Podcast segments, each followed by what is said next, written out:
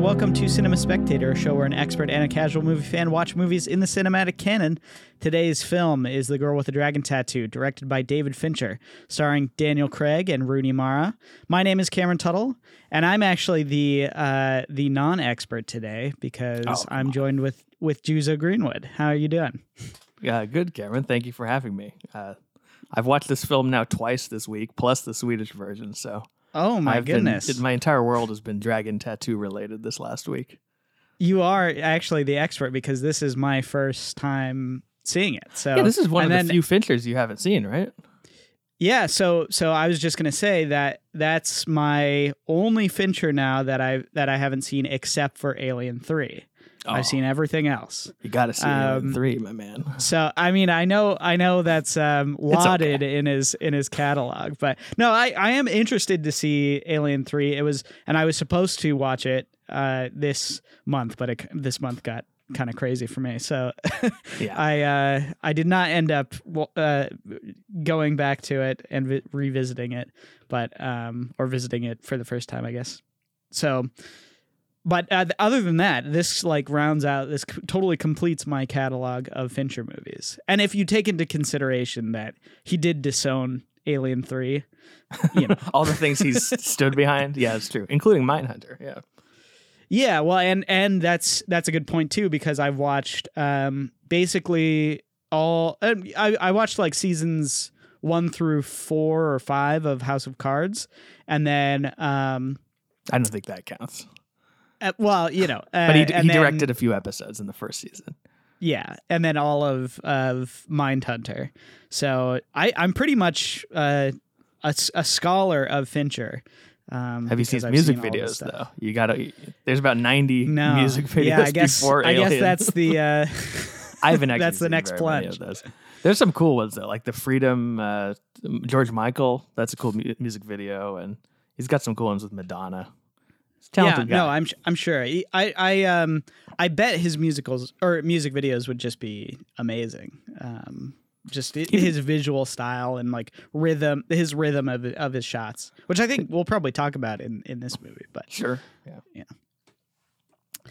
um, but I wanted to ask you: Have you been watching anything other than than dragon tattoo related media this Uh, week? yeah, a few things. Um, what did we watch for our film club? I'm trying to remember. Uh, oh, I rewatched After Hours, which is a Scorsese movie, which is I, I think kind of I would consider it third tier Scorsese. You know, it's not. I wouldn't say it's it's the highest level. It's it's a very minor film, but I mean, third tier Scorsese is still pretty damn stylish and pretty exciting and fun. I mean, it's basically just a movie about a guy who's desperately trying to get home and getting. It's it's almost like kind of a Kafka esque uh, nightmare, but it's but it's a fun Mm. movie. I would definitely recommend. And and um, if you're looking for something Scorsese that's not as hardcore, is kind of just goofy and fun, I think it's pretty enjoyable. Um, and my dad and I also saw this movie called The Heartbreak Kid um, yesterday at PFA. This is a movie by Elaine May, who's sort of had a recent resurgence as an auteur, a respected auteur in the last few years. But this is a very hard movie to find, and and in fact, it's so rare that the print rewatched at PFA literally had Swedish subtitles because it was the only copy they could find of any Oh, wow. quality. Um, Yeah. but it was a very I I never obviously never seen it. It's, it's Charles Grodin and it's May's daughter Jeannie Berlin, uh, Cybill Shepherd. A very very funny movie. I think it's the sort of thing you would enjoy, like funny but in a in a very um I don't know, sort of like a very cutting sense of humor. Um, What is it called? The Heartbreak Kid, uh, not to be confused with the remake Ben Stiller made in like 07. This is from Got it, 1972. got it, got it. You can watch it in a very poor, you know, uh, version on YouTube. It's basically the only place to watch it. I think a pharmaceutical company owns the rights. It's one of these weird movies that sort of the rights slip through the cracks and then it becomes unavailable to the public unless you you watch it on YouTube. Which is kind of unfortunate, Yeah. but I hope I hope at some point Criterion steps in because it's it's it's a fun movie. Um, the other movie I was just going to mention, and I think it might even warrant us doing a episode about this, or you know maybe on my uh, YouTube channel. Um, the new film Blonde, which is about Marilyn Monroe, and um, we watched an Andrew Dominik movie, I think, right? The uh, assassination of Jesse James. We Which- did, yeah. Um, did you like that? You like that, right? I think. I did, yeah. I really liked it. yeah, I think I think that's a terrific movie, and he's made a few other. Um, he made another movie with Brad Pitt called Killing Them Softly, and also um, a couple of these documentaries with Nick Cave. Anyway, so this is a movie he ma- he just made with Ana de Armas as Marilyn Monroe. Really, I would say kind of the other than Spielberg and Chazelle's movie, the movie I was most looking forward to the rest of the year. Um, and I have to say, um, I'm a, yeah, very mixed place about my opinions, and I still. Um, it's sort of like in the Clockwork Orange situation where I feel like I need to watch it again, but I really am not looking forward to watching again. And Clockwork Orange, I think, I think is pretty unambiguously at least a good movie. I, I don't think there's any. I think I think it's flawed, but I think there's. Um, it's definitely successful in what it's trying to do. I think Blonde, in some ways, is a very very flawed movie and very um, like dull and overwritten in parts, but more than anything is is just incredibly disturbing and upsetting to watch. And I don't mean that aspect of it as a criticism, um, but it just makes me a little reticent to watch it again. Because I mean, Sure. having watched Clockwork Orange a week before, I would say this film is far more disturbing, far far Wow. more disturbing, um, for I mean a litany of reasons. but um, yeah, it was like I like walked out of the movie very shaken by it. Um, and Ana de Armas is extraordinary, even though she kind of doesn't look exactly like Marilyn, and obviously she doesn't sound like her. It's a it's a great performance. It's, it's kind of like an athletic performance in in some ways because I was watching her and it was like I, I've rarely seen an actor in a movie like give so much of themselves and be so emotionally. It's it's a film of a person who's basically in emotional anguish for two hours and forty minutes. I think that's part of what makes it upsetting, on top of the actual uh, content of the movie. Um, so it's not a movie I'd recommend. In fact, it's a movie I would I would advise. Um, almost I, I've been t- telling people almost like a PSA, like be very this movie if you see on netflix it will look like a nice biopic it'll look like something you know your grandma Mhm. might want to watch it is the furthest thing from it and do Right, not right, get right. fooled into watching it for that reason but if you're interested in seeing something that's that's very out there and very um, experimental i think it looks absolutely beautiful um, there's a lot of things i commend about it um, but it's a very challenging piece of work so I, I it's it's something i'd recommend with extreme trepidation. And and also having said, I don't think it's there are movies that are disturbing, you know, like Requiem for a Dream, movies I, I watch that are disturbing but successful. I don't think this is really a successful movie. In fact, it's probably I think pretty easily the least I've enjoyed any of Dominik's movies. Um, but in a way, I'm still eager to to uh, engage with it just because of how challenged I was by it and how um, kind of daring a piece of filmmaking it was. So in some ways, I'm I'm curious to hear your take on it if we do it for a review or something. And I think of anyone I know, you're probably one of the few people who would. Because you, you, uh, any movie where there's beautiful cinematography and immense misery, I always am like Cameron will probably enjoy this. Uh, so I'm like, you're my best bet because you know there's no way I'm getting my parents to watch Yeah. this. That's for sure. Well, yeah, I mean, I was I was obviously um, interested in this sort of from the get go. Um, just knowing that it's you know Ana de Armas and Andrew Dominik, I liked you know the other film that I watched of his, um, and it you know it sort of had this uh, mystique cloud uh, surrounding it with the you know the NC seventeen rating and you know whatever else uh, was was kind of going on behind the scenes. But um, I you know, I wonder if that rating is kind of a little bit of a tangent, but um, I wonder if that rating is going to steer people away on Netflix or is going to sort of make people a little bit more curious. Um, I know, I know. In fact, even me giving these warnings, I think I like. I only told the the film club. I know at least Kurt was like, "Hey, now I want to see this more," you know, because just sounds like so Yeah, crazy. Um, I don't. Re- the thing about the ratings, I'm not really sure how Netflix advertises their ratings on movies. Because I remember when Gaspar Noé's movie Love right was on next. Well, I think they had. The, I think Gaspar Noé's movie was unrated.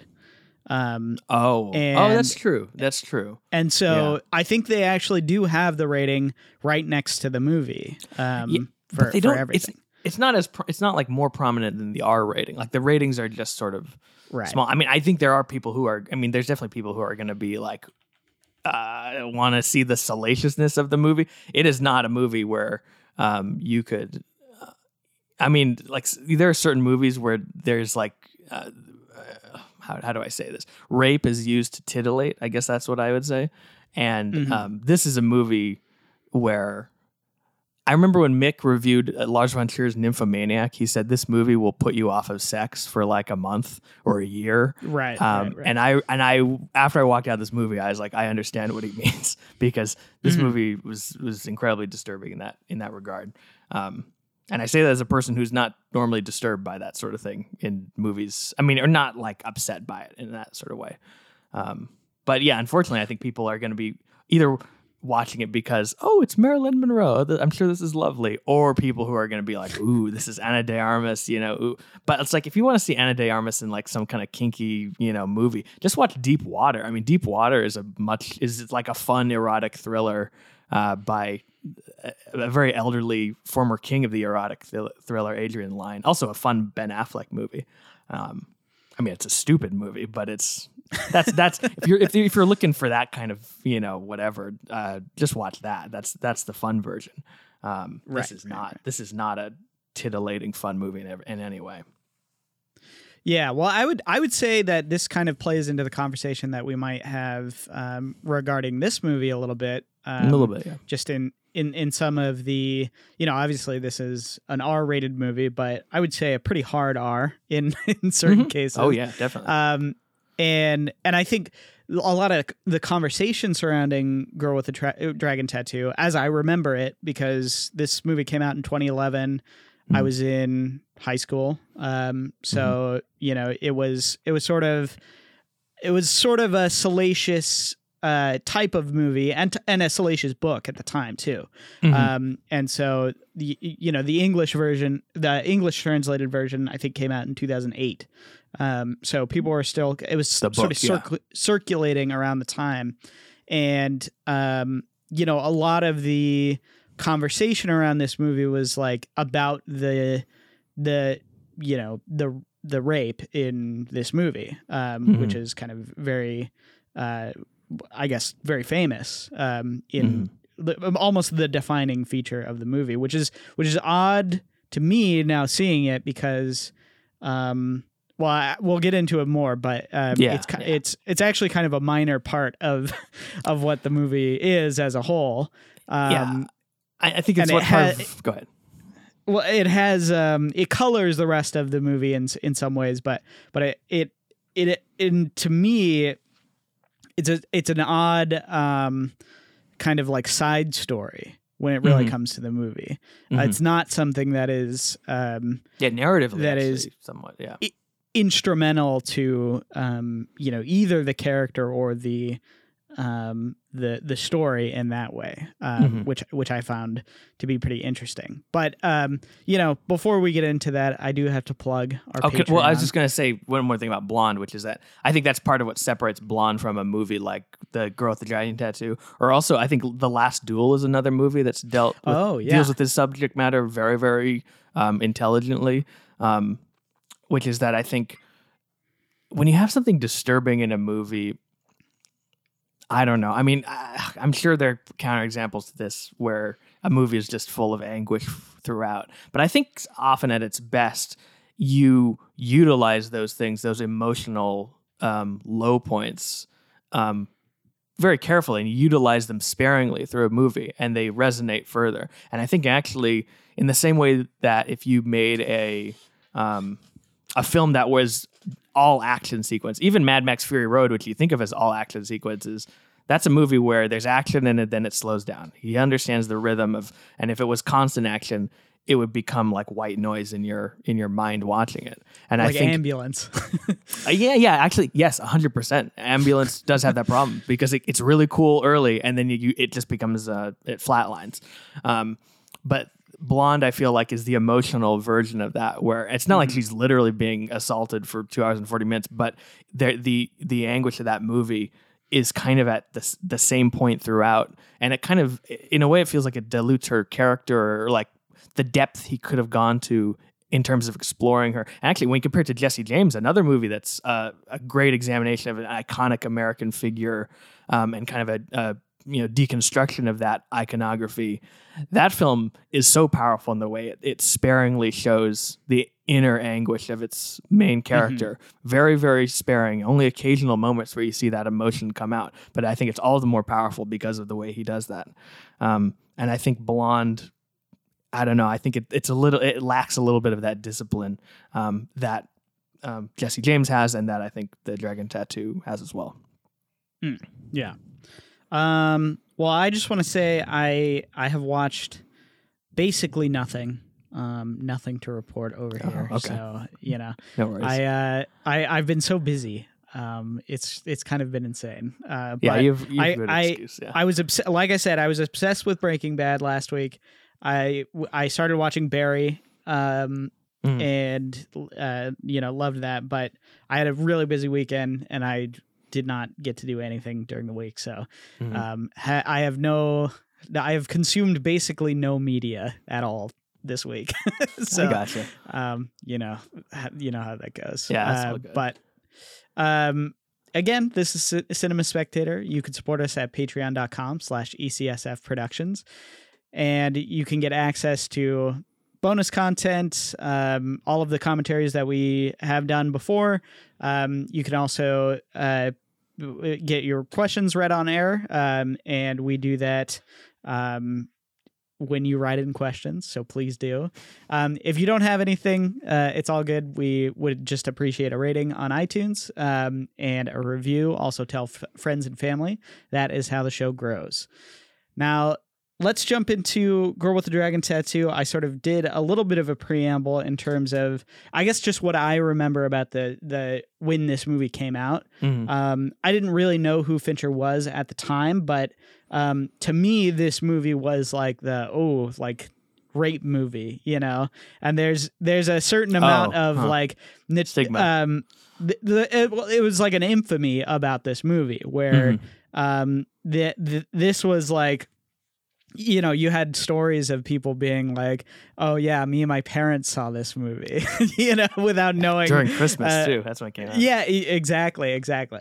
Um, and I think in in some ways, um, this is an, an interesting example because Social Network, I think, um, definitely has become a uh, a classic and and has Mhm. sort of st- sta stood the test of time. I think it was nominated for Best Picture that year, right? Um, Yeah, and should have won. yeah. and and it was you know it it had a um it had a certain sense of of gravitas with it i'm not i'm not entirely sure of the numbers um if it was you know very successful or not and then you know before that benjamin button was a um also kind of a phenomenon at the time i don't know if you remember but there was a certain um I don't know. It was it was kind of a weird cult movie in in a lot of ways. It was a prestige movie too. I mean, it was his first Yeah. Oscar nomination and um, nominated for a bunch of Oscars. Um, but but this movie, when it came out, I just remember it being extremely scandalous, um, and kind of it, it had it had a poor reputation, I would say. Mhm. Um, and so in my mind, I mean, I I knew that uh, it didn't do well because obviously there were no sequels, um, and the the movie is based on a book um, that came, you know the the book came out and the author actually died he died before um, it came out. Yeah. before it came out. Um, and so then afterwards, um, another author picked up sort of the mantle of of that book series and continued it along with, I think, two other books, right? Um, uh, I'm not sure as far as I know. the details about that, but um, and you know, like I said, this movie um, did extremely poorly. Um, it it was, I would say, a a pretty big flop.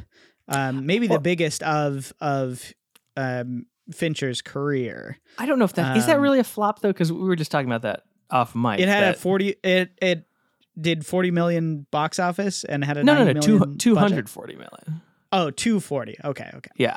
Um, so I mean, I think it was it was it underperformed. I don't think it was a, it was not a bomb, but it was. Yeah. I'm sure it was not um, what they were hoping for. And I know, I know, like Rudy well, didn't. was It really didn't hoping bury. for. Yeah, It didn't bury Fincher. Um, in that way. No, Uh, no, I mean he's fine, but but uh, you know, which uh, a, a lot of times a flop, um, you know, kind of ends ends a, a filmmaker's career. Mhm. Um, But in in his case, you know, this was kind of just an underperformance. Um, but to me, I can understand why it didn't do so well with general audiences.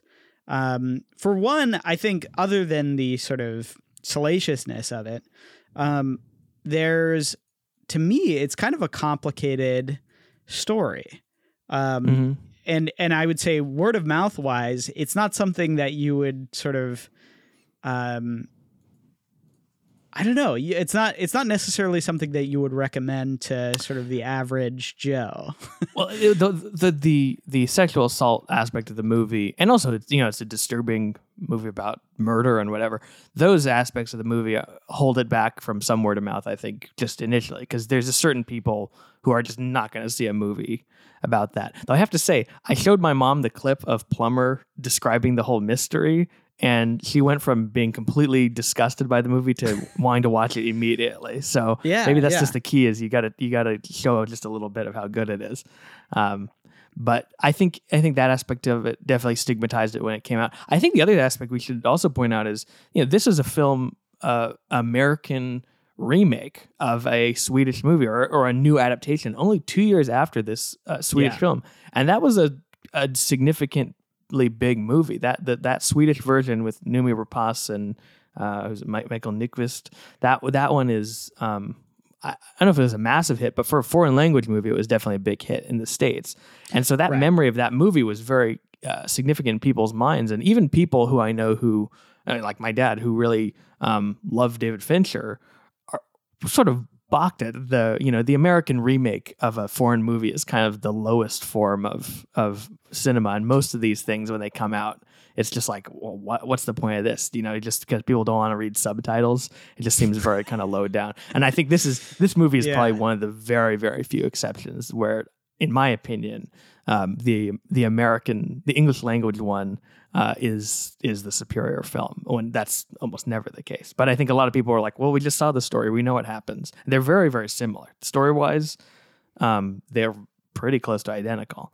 Um, so you know, a lot of people are like, well, we just saw this, you know. I saw the Fincher one first, though. So I assume you haven't seen the Swedish one. So it also No, helps no. to see the Fincher one first, I think. But I, I do think the style and the, the technique and the construction of it is is is kind of undeniable. Um, Yeah, well, it, I mean that's that's a really interesting aspect too because, um, and I was going to mention that this the Swedish version they actually did continue to make the um, Mhm. Oh, the that's right. sequels as well. Yeah. Um, and so I, I I think I think there is some debate amongst the uh, I guess the the you know folks of of the cinema. Um, mhm. I think I think a lot of people kind of are in that like why would they make a, an American remake um, Mhm. portion of the audience where you know Mhm. they're they're like oh I you know the Swedish version is is great you know it's like It is, they- they- and it is a good movie. I mean, I just watched it having just watched the Fincher one, and I was like, this is a pretty solid thriller. I mean, it's not bad. Um, yeah so it was um, Loom. Yeah. but but I and I I wonder why um I don't know necessarily the story of why you know Fincher decided to do it. Um, I assume it's because he really liked the story um, and he wanted to. Um, he wanted It is an to- odd to- move after the social network success. Yeah. Right. I mean, he, he I, I assume it's because he was passionate about about the story. Someone, uh, you know, someone offered him to to do a an American remake of this movie that was a success, um, you know, internationally, and he said, "Yeah, let's do it." You know, I I I assume that's the only reason why.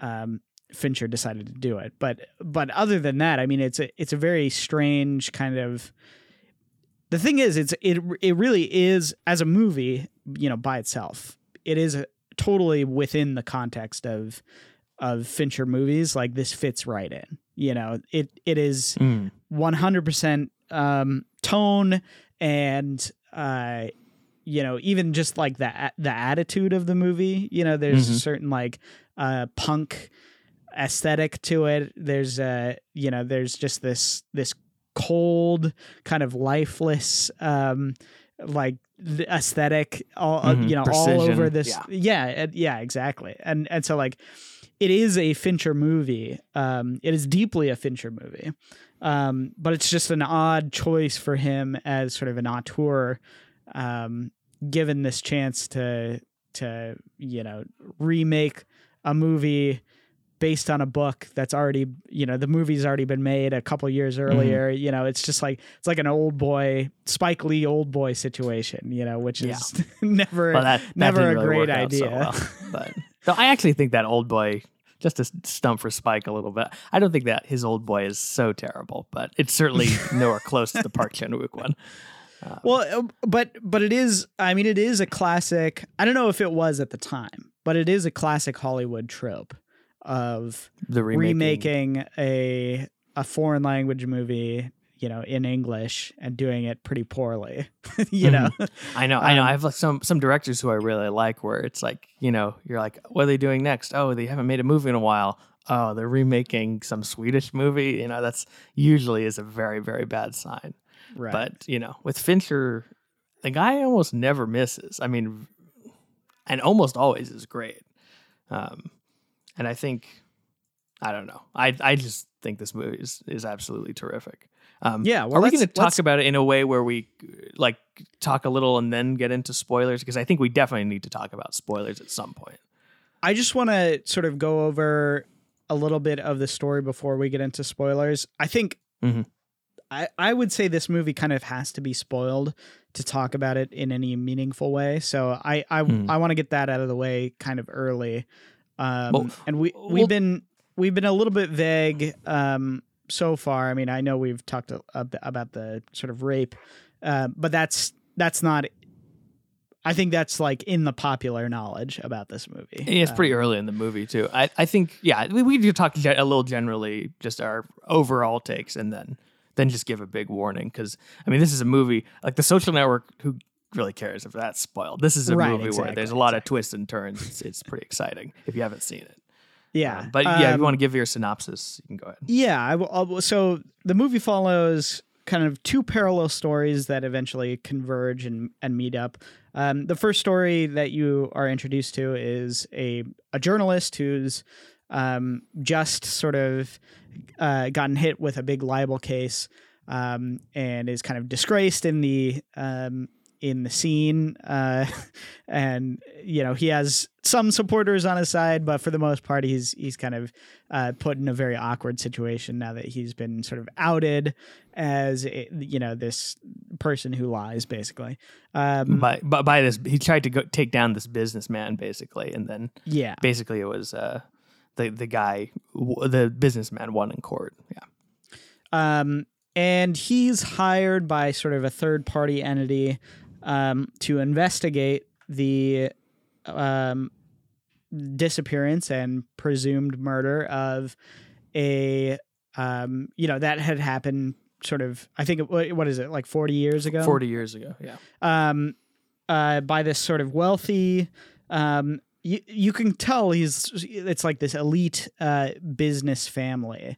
Um, Mhm. They're kind of mysterious in what they actually do a little bit, but um, you know, for the most part, they they're established as as this sort of legacy family who you know is very wealthy um, and has a lot of uh, very broken pieces to it. Um, it's a complicated family uh, history, complicated family relationships that are all kind of um, taken into consideration um, in the movie. But uh, you know, when it's introduced, um, you know, he's given this opportunity that is basically it's it's pretty much once in a lifetime. I mean, this is like a saving grace to to this Mhm. guy who's you know been kicked out almost of the the journalistic community. Yeah, it's kind of an Um, olive branch for him, and it's also an opportunity to kind of stay away from Stockholm and stay away from the, you know, uh, all the attention of what this libel case means, and also the guys offering him a ton of money, and also you know the possibility of information on the on the businessman as well. Right, which is kind of what he cares about the most. Um, Yes, but, that's true. um, so uh, he he starts to investigate, and um, things are kind of um, a little bit shadier than he might have intended uh, or m- might have expected.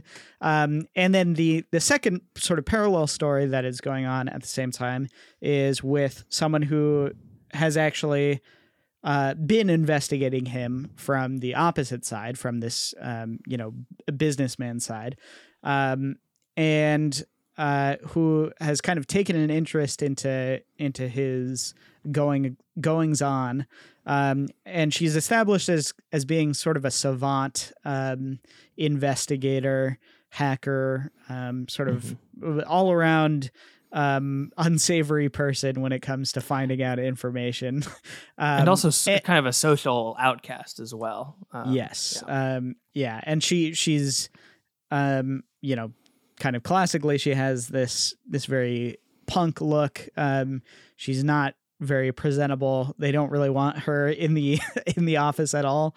Um, but uh, you know, her work speaks for itself. So um, so they keep her around.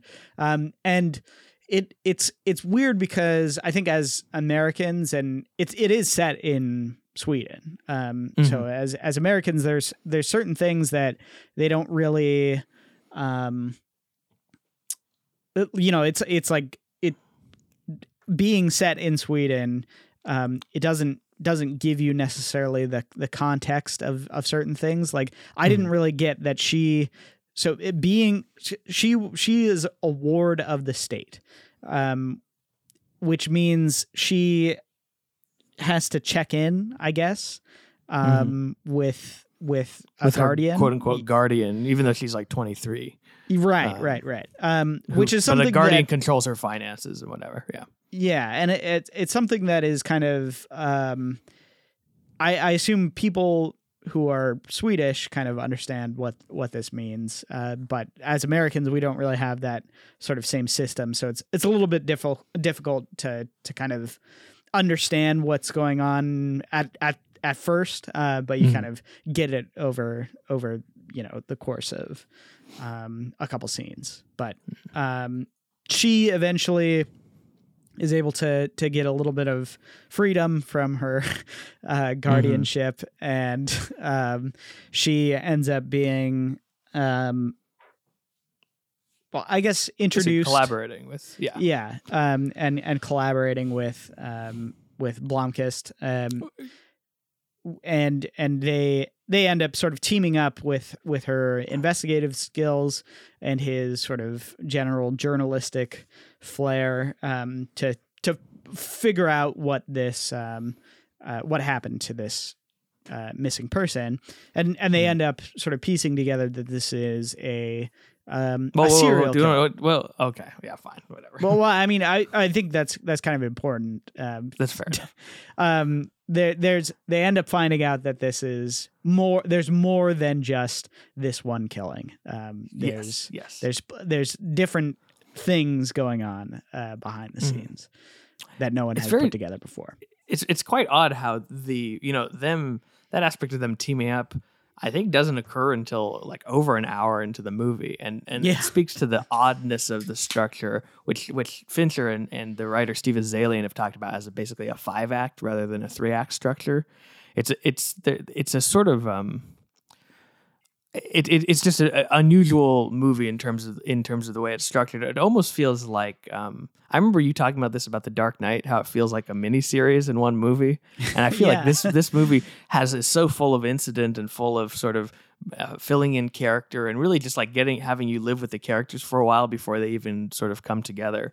That it feels the way a TV show uh, would be now, and I almost wonder if this was made nowadays i mean actually it's i think it's pretty certain if it was made nowadays it would have been a mini series i think maybe could have been almost to its benefit because i think there could have been uh, there's something to be said for this movie um, lacking the ability to do some of the things that mindhunter does which is Mhm. show a little bit more of the day in the life and the kind of um, uh, the characters going about their you know more mundane activities and mundane relationships um, which i think is is to the benefit of that i mean really mindhunter is it's it's kind of weird that tv doesn't take advantage of that basically the one benefit that the long form has. Most TV, it's like they cram it with just crap and it's horrible and it's just you know uh, irksome. But but other than Vince Gilligan, Fincher seems like he's one of the only ones who understands the um, the depth you can do with a, with long form.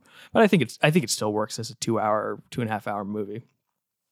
Um, yeah, well, and I would say um, it is interesting because the the most I guess the most sort of riveting parts of the movie are when they're when they're sort of working together and piecing piecing out um, what's actually happening, and you know it, it. It's hmm. funny because when they're quote unquote working together, they're like working in their own isolated uh, jobs but mm-hmm. together you know for the same goal and so they have mm-hmm. this um you know there's there's this great mo- montage sort of towards the end of the movie where um they're they're both basically coming to the same conclusion um but w- going about it very differently um mm-hmm. and i just i find that to be a really interesting use of of that sort of investigative genre um and it's something that he you know not exactly, but I think he's he's you know in Zodiac, he was exploring the piecing together of information in a really um, unique and interesting way, and I think he mm. uses that sort of. Um, it's much more condensed in this movie, I would say, but um, he he uses that skill of giving you little tidbits and little hints of information, um, mm-hmm. and sort of m- making you uh, uh, giving this uh, breadcrumb trail so that you're picking up the pieces along the way. Um, and I don't know, I, I find it to be very, um, almost only him can do it. I don't know. I don't know if I've seen another director who has the same ability to to to make a thriller in that sort of broken down informational way. He can there's others who can do it um uh, at, at, a certain, you know, pretty good quality, but he's probably one of the only ones who he he and uh, I think of also Spielberg as being two of the best at showing process, showing just mm-hmm. like the procedure of the gathering. For, I mean, this is one of the things I actually even like the post I enjoy. I think even you enjoy this part of the post where it's, it's just the like, only part, know, the, the, details, all the details, the information, the you know how someone gets from this place to this place. And Fincher is so good at that in all of his different. Uh, he's done quite a few investigative uh, thrillers. And I think that's part of why it's. I think the label or the the sort of um, salacious uh, reputation the film had, maybe at the time or for anyone who hasn't seen it, I think is it's accurate that those aspects are in the movie and are very uh, upsetting and disturbing. But I think it's it's reductive to um, label the movie in such a way because uh, while it's about those things and it and uh, sexual assault and and rape are a, are a huge aspect of the movie and not just those scenes. Um, but there's, um, you know, this movie is is a lot of different genres. It's hitting a lot of different uh, things I enjoy. Movies from like you know mystery to like the uh, you know a family with a bunch of secrets to the whole um, you know it's kind of a buddy movie in some ways or like yeah. a like an odd couple movie in a certain yeah. way. There's elements of romance. There's elements of tragedy. Um, I actually think this is really um, I think it really might be the most emotionally affecting Fincher movie. Which uh, I mean, I adore David Fincher, but I wouldn't say his like I'm not watching The Social Network getting verklempt about. Uh, you know, uh, Eduardo Saverin's, uh, you know, shares getting diluted. I think, uh, but this movie is is I, f- I find very very affecting. Um, which uh, the first time I saw it was kind of surprising, and I think um, he sort of shows a bit of himself as a filmmaker that I I feel like I've rarely seen before. And and for as disturbing and dark and you know and it is a dark movie, I think it's also uh, a surprisingly very sensitive movie and a very um, not sweet. It's not sentimental, but it is. Um, there's an there's an aspect. It's weird to say like an aspect of gentleness or an aspect of kind of um, uh, like heart to it that um, that I really uh, find very very um, affecting in the movie. And I'm I'm curious to find if you felt the same way. Um, I don't know if I did relative to normal movies, if that makes Mhm, sense. mhm. But I, I did I did sense that in terms of um, uh, his own sort of film catalog. This is a much more um, uh, personality based movie in in that um, they you sort of you sense that um, this woman um, L- Lisbeth she has um, she has a lot of problems in her life. let's just say. Yes.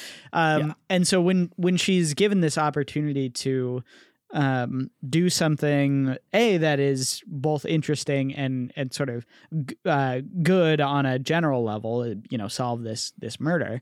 Um, she, you know, it's it's it's interesting to see her sort of um, come alive in that and and and factor that there's the you know there's this um she it's like she wants to help someone else who's been in Mhm. sort of situations that she's been in um Mhm. and so there's there's this sense of of personal um investment into this this story that that she's Mhm. found um and then at the same time you know she she gets you know somewhat emotionally involved with uh w- with Mikael so you know there's there's this sense that she's sort of dropping her um antisocialness and dropping her Yes. um Mm. her you know i guess um the all of the walls that she's built up uh over Mhm. the years it's kind of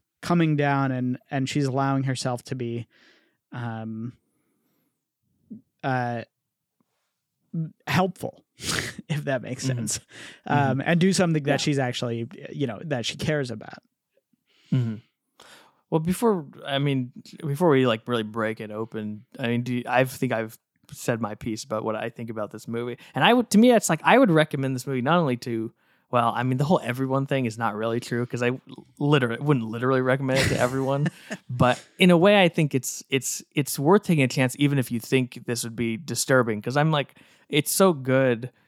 I'm almost like, you know, like just you know, if you need to, if you need to just skip something or if you need to close your eyes. I don't really condone that in general, but you know, I'm not I don't want people to get like triggered or upset or whatever you want to call it. Um and I think it's um I think the film once you get to the end of it is is so satisfying that it's almost worth um you know barreling through some of that stuff and you know and I think it's okay if you need to you know take a break or whatever.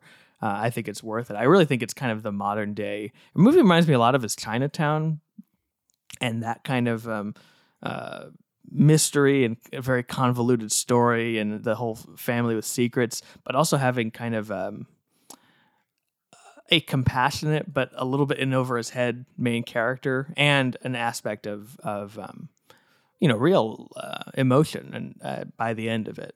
Um, it kind of reminds me of that. Though I don't. Have you even seen Chinatown? no i have uh, well i started Oh. it uh but i i never finished it Oh, we should we should watch that sometime. Yeah. Um, but yeah, so this bottom line being, this is the you know I give it the highest of recommendations. If you know, just being knowing ahead that there's going to be some disturbing stuff. Yeah, I would say I would caution people in terms of um, just knowing that this is it, it it tackles with not just sort of rape in its um, you know in in the sense that you know like a character is raped on screen you know so Mhm. you know that's that's something to take into consideration but it also um, deals with sort of um, childhood abuse and um, you know even you know b- b- very dark elements in that way um, so Mhm. it's not it's not necessarily something to take lightly and and I understand if people are um, particularly disturbed with that um, Mhm. so you know I I'm I'm not saying I would I would uh, recommend it to to everybody, but for someone who has a sort of tolerance for that and was able to to sort of you know not I, I wouldn't say set that aside, but sort of deal with that personally. Um, But- there's there's But I, oh, god. well, they, I, I would just say there's so much here um, that is, um, I don't know. I would say the the thriller aspect of it and sort of the the undertones of um, the the the main sort of thrust of the story is is just so it's so uh, compelling that I would say you know there's there's a lot of people who are interested in maybe you know true crime or interested in in that sort of thing that um, this this totally could be for them. Um, but Mhm. I, I I wouldn't necessarily say this is like everybody's movie. Um, no, I, I mean, I guess no. Um, but it sounds like you. I mean, just in terms of your own opinion, you you're pretty positive on it. You're Yes, just yourself, yes, putting aside yes. recommendations. Um, should we just be? yeah, let's let's spoil it. Okay. Okay. Uh, where do we want to start with this? Well, I think um I think let's talk about a little bit more about sort of the characters and and maybe Lisbeth in in sort of her own um struggle. And I would say the maybe the thing that I um am least convinced by, and I don't think it's it's necessarily Fincher's fault. I think this is just the source material. Um Mm. I mean, I don't know that. I don't know that the rape was all that necessary. if that makes sense. Mm. Um, in in that, uh, the, I, I it could be it could be because it was made in two thousand five, um, or the you know the book was written in in two thousand five, and sort of it had this. It had to be sort of over the top, or you know, it, it had to be like very serious. Um, but but to me, um, oh, oh, go, yeah. Go ahead. even just j- the the situation in the office um the first time is kind of enough to to trigger um like your own sort of I guess sympathy for for this character in a lot of ways. Um so Mhm. I I don't know I don't know what the purpose of um the the second time was if that makes Well, sense. I will say okay. So f- first thing I want to say is I think I think the the inclusion in the book actually it's what from what I read seems to come from a more sincere place um, than it might seem because um, I, I recently read that that Stieg Larsson was when he was a child he was witness to some kind of rape or something like that something that really st- you know uh, stuck with him and and haunted him so I think that was you know something he wanted to put in the book for that reason. Um, but in terms of the the the the two different scenes, I mean, look, I would, of course, prefer to not, you know, watch these. I mean, like, it's it's, and I'd prefer to be able to, you know, just watch this movie with my mother and not have to worry about, you know, telling her to leave the room or whatever. But I do think those scenes are are do have purpose. I mean, the, the whole thread with but it is interesting because it is not narratively it has nothing to do with the mystery it's purely just having to do with her character but i think it is important to see that stuff because at least in in in terms of the con- construct of her character because i think so movie so much of the movie is about um is about her her guard and her sense of trust. I think trust in fact is just a theme of throughout the movie that's running through of a lot of the things including the main mystery. Um and i think the violation of th- that trust and her being taken advantage taken advantage of that b- of by a by a guardian figure is you know obviously runs parallel to the Right. stuff going on with Harriet. And I think also but more than anything it has to set up the idea of her as as someone who's incredibly self-protective and for good reason. So when the moment comes that she lets that guard down with Daniel Craig once she that trust is sort of gained between them it it feels a very like a very significant moment because we've seen how much she has had to protect herself. Um and whether or not you know the two scenes you know is necessary i mean i don't know. I mean i again it's like i guess you would have gotten the idea but i think i i think there is something also to be said of um in the second scene in, in the scene where she's raped that's a situation where she thinks she understands what's going to happen. She's Mhm. she thinks she's in control of the situation, and then very quickly is not. Because you know what you realize after is she's she was gonna, what she was thought she was going to do is record him. Um, I guess uh, f- filleting him in that scene, and then he like starts handcuffing her, um, and quickly she's sort of uh, in a situation she didn't think she was going to be in. Right. But I, I think that also, you know, in, in that way, um, also kind of parallels with what's going on with Harriet and that sort of thing, and thinking you're out of something, or thinking you have control of a situation, or you understand what's going on, and then suddenly you don't. And on uh, on top of all that, um, like the best revenge movies, I think also the the brutality of what you see um, makes then the revenge that she gets on that guy, um, you know, so much uh, even more satisfying than it would be. Yeah. So I mean, like I don't look. I'm not going to begrudge anyone for being like upset by. it. I mean, it is. It's deeply upsetting, deeply disturbing um, sequence, or bo- both of those sequences are. Um, but I think I don't find it to be gratuitous. I don't find it to be, um, and I definitely don't find it to be like um, titillating or any anything. oh like that. no, yeah. no. I think No, I think I- it's uh, and I would say um, Fincher does a a, a good job um, in uh, I guess what he what he shows and what he doesn't show. Um, Mhm. But I would I would say I mean as far as um, rape sequences go, it's it's a pretty um, it's a pretty full on rape sequence, like Um, in that sure. way. Um, and it, you know, I guess uh,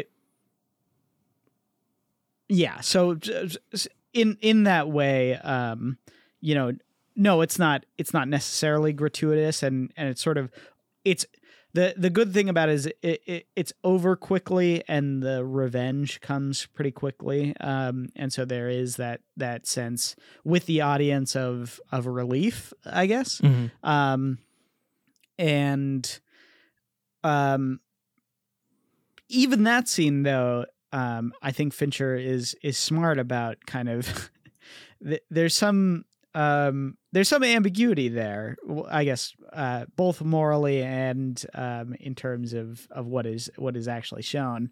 Um and and there's a sense that um you're like uh, you know you're a little grossed out by the revenge as well you know as, oh, as much well, as not as much as the rape but you're you're sort of uh you're you're like oh it's intense. It's you know it's intense. it's hard Yeah, to yeah. it's hard to to, to watch um as well Mhm. you know it's it's not it's not purely um a sequence of you know it's not like a tarantino Yeah, it's not. Django and shooting the guys at the end. Um, um there's there's a there's a darkness to that too and and i think that also builds up the the mystique of her character too because she Mhm. she's someone who is a not uh not shy about what she's willing to do right um to to get back at people um and that that sort of plays in with with the final um you know the final secret about her that's that you know hadn't been told up to this point which is why she's a, that's right. Yeah. a ward of the state um Mhm. you know it, and eventually it comes out in sort of um pillow talk almost it, it- you know it comes out kind that, of. Yeah. that yeah. she's um she tried to murder her her father tried to burn um, him alive. Yeah. yeah and um Which, by the way, you get a little bit of a reference of in those opening, that opening Tim Miller uh, credit sequence. 'Cause There's a whole thing with the match and you know the immigrant song and which, by the way, that's just a really cool uh, little opening credit sequence. it's an awesome Uh, um I, I it's an awesome visual experience um Mhm.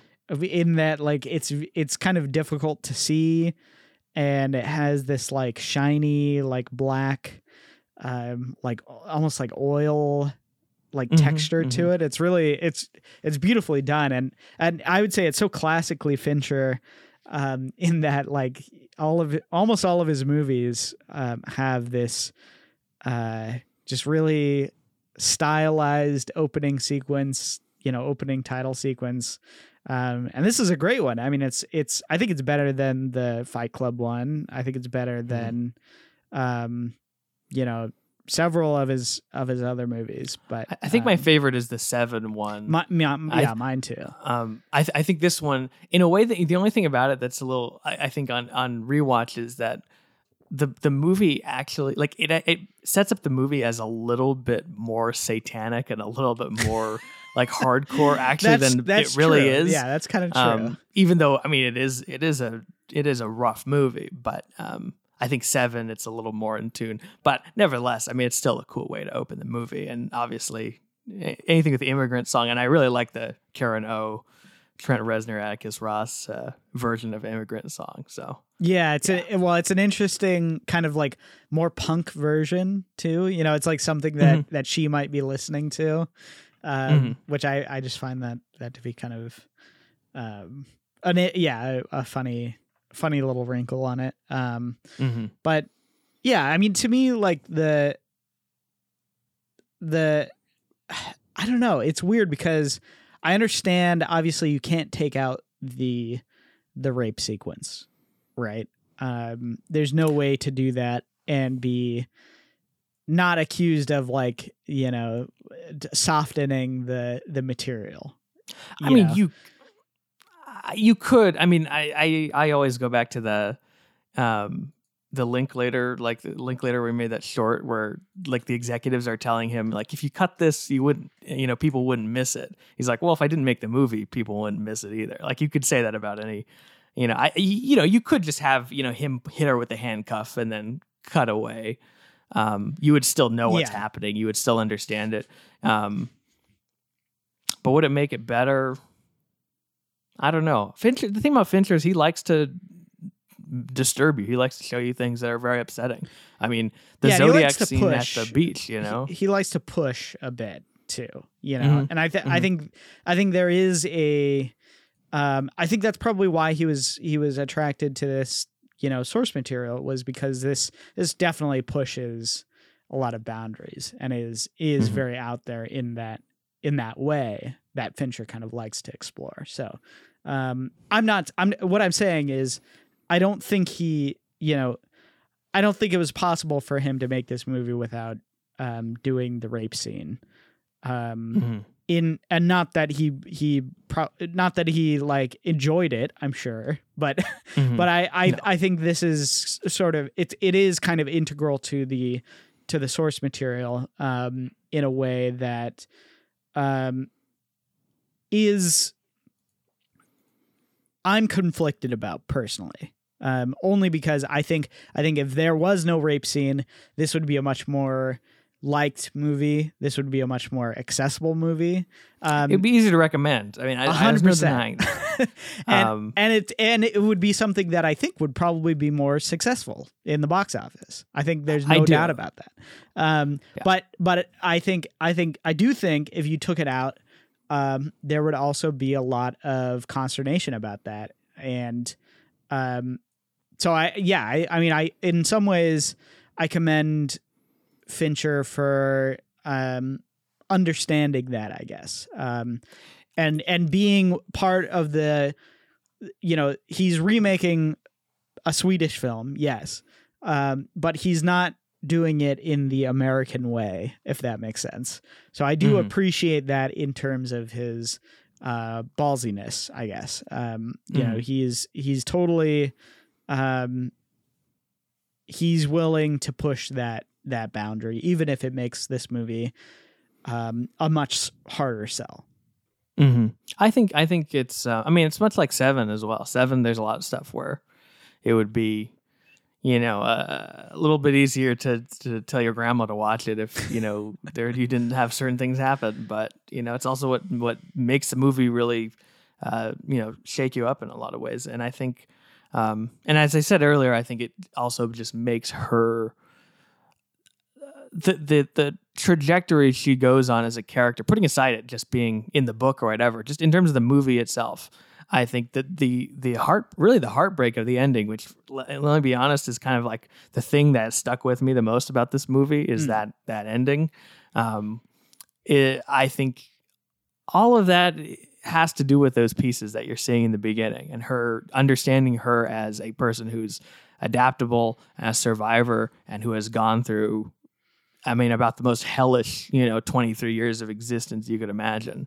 Um, and I think it it makes it all the more hopeful and then the, the hope you feel when she is um, sort of coming out of that shell and feeling like uh, she's able to evolve as a person and then getting that Just hammer crush. coming down Yeah. at the end is just so powerful and and I mean really I find truly one of the most heartbreaking endings I've ever seen in of a movie. I mean I find that just incredibly um it's just it's just a devastating moment. And it's and the way the way he plays it and the way the way Rooney Mara plays it um and the way she plays her transformation too is so subtle you know? She's not Mhm. like um she's not that different you know? It's it's just you see a small smile or you see like a little bit of her her you know um the comfort she has around Daniel Craig when they start Yeah, You know, I- I think the moment for me engaging the relationship the moment for me was was she was um they're they're pu- finally putting together the pieces about um uh, the fact that she might still be alive um and she Mhm. might still be uh, there and they're sort of um sitting in bed together um and she you know he comes around and and and touches her um and she says um and then you know he pulls away eventually but she says put your hand back in my shirt um, I knew I knew you were going there. The yeah, yeah, yeah. I love that such, moment. such an odd um thing to say but it's so is so true to like her character in that she it's almost like she's like she's fighting with herself to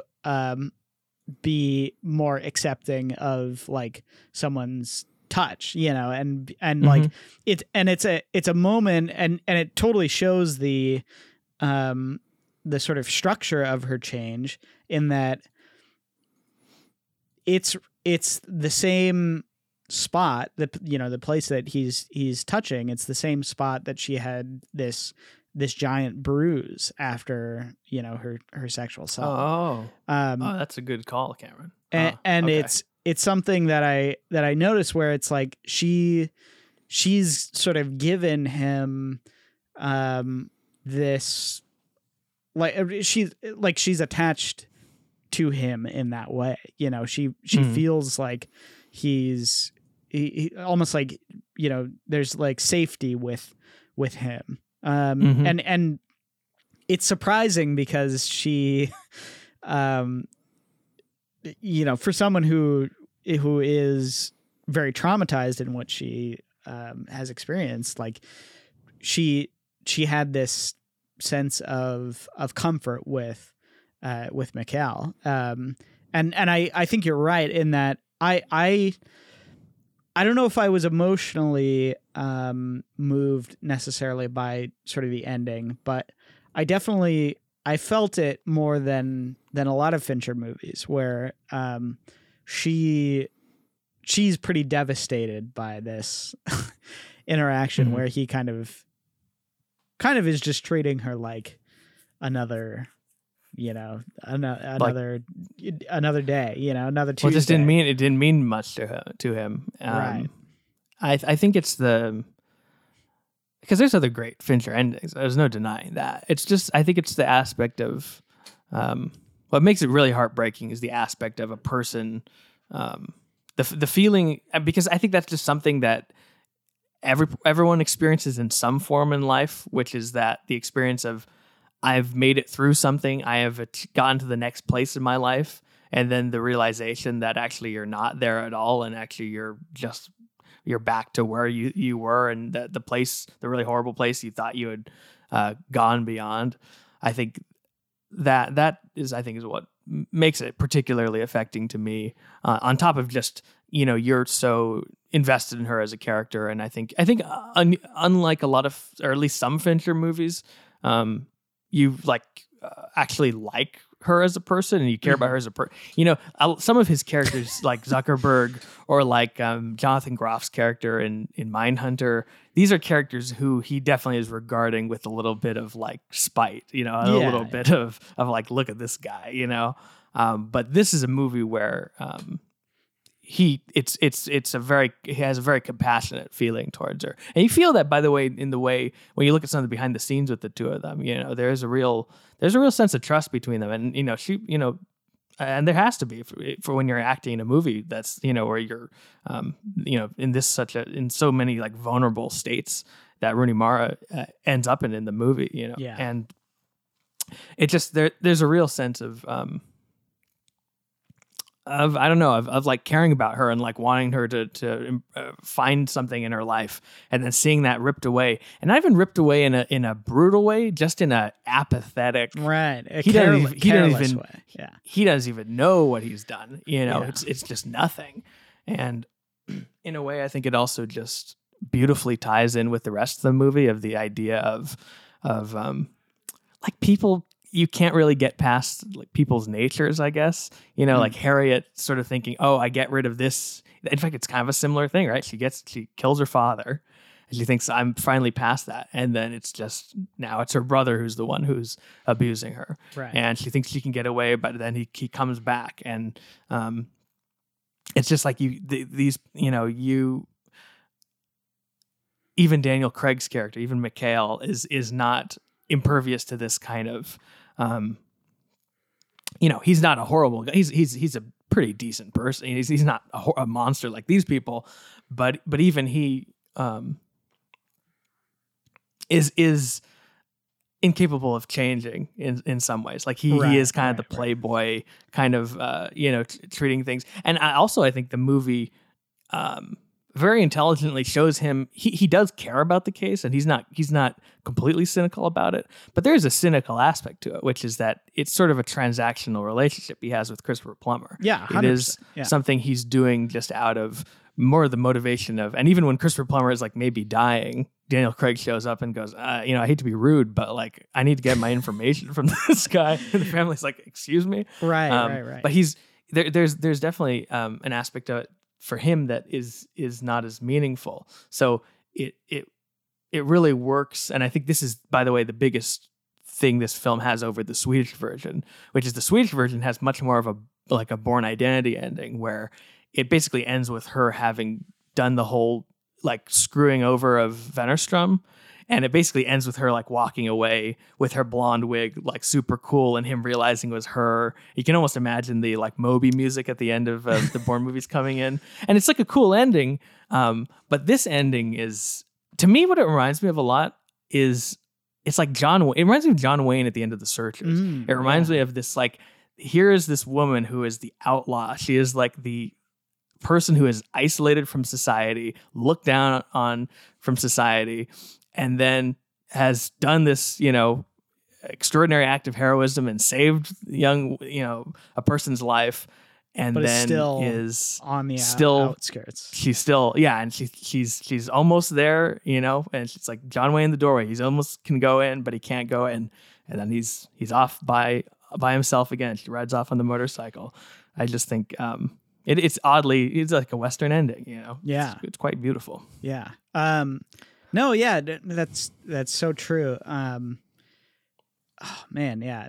What I like I I love um Mikael's char- character because he is someone like you said who's not a bad person. Um he's just sort of stuck in his ways. Um and he's he's impervious to change. And and you know, Lisbeth, she trusts him um because she she sees him as like being opening up to to her and sort of taking a risk with her in um not being afraid of who she is and her skills you know in that way. And so she she she sees him as sort of obviously she's suspicious at first and and sort of um standoffish you know when he when he first you know even gets to to her house and then as she joins the case uh she still sort of on the outskirts um, and existing in that that way that she does with most of society. Um, but eventually, she's I think she's more. Um, it's it's more like she she likes that he's impressed with with what she can do, um, Mhm. and she likes that he's he's allowing her to be who she is, um, and not Mm.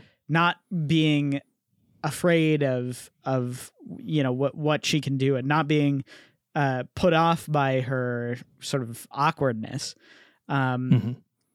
sh- you know, he's he's genuinely impressed by you know her abilities in that way. Mhm. Um, and so so there's this there's this like uh, this like little dance that happens sort of midway through the movie of her um sort of allowing him to to be a little bit more in in her life and hi, him being more and more sort of impressed by by what she can bring uh to Mhm. you know to the case.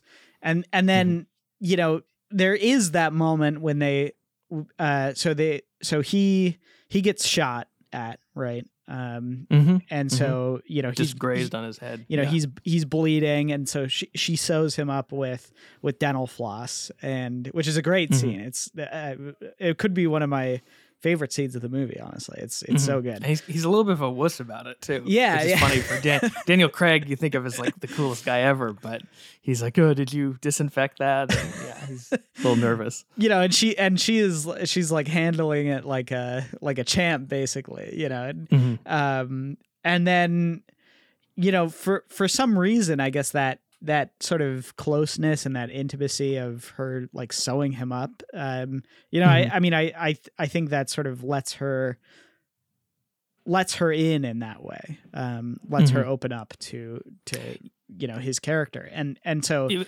well uh, sorry what were you gonna say Oh no, I was, I was just gonna say it was interesting listening to Fincher on the commentary talking about that scene because he was saying it almost as if part of it was just she was like he was just in such a nervous wreck state and just kind of almost being annoying about how freaked out he was about the whole thing.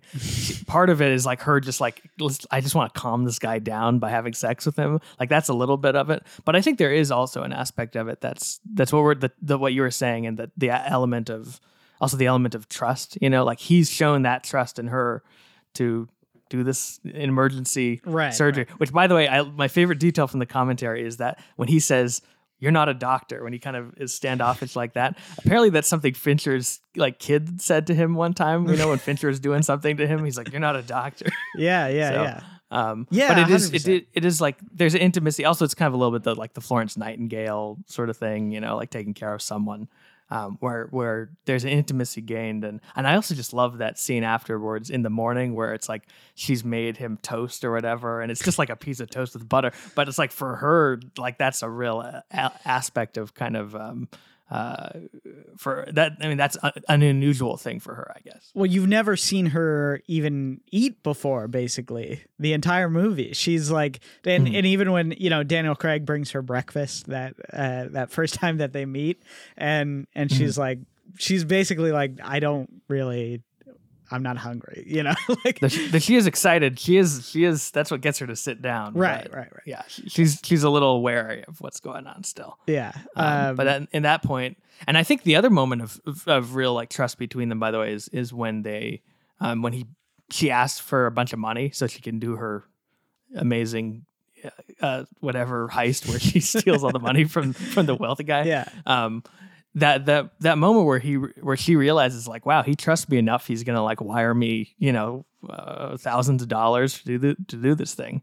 You that's one of the few moments where you he kind of lingers on her face a little bit seeing maybe like a little hint of a smile you know of of like wow this guy really you know really trusts me to do this and he really uh, has respect for her you know? Right, which right. in her Well- entire life you know there's very few people who have had that Yeah, and I, I think I think that's why. Well, I, I guess before I get to that, um, what I was going to say about sort of their, um, I guess that moment of of you know her opening up and uh, you know eventually you know having sex with, uh, with Mikael is he he does say, um, we shouldn't do this because we're coworkers. Um, you know, and and it, it's sort of a foreshadowing of um, what he thinks about this sort of uh, relationship is that there's no he he doesn't see this really as like a prospect of um of the you know the future this is sort of he's he's kind of hinting that this is kind of just an immediate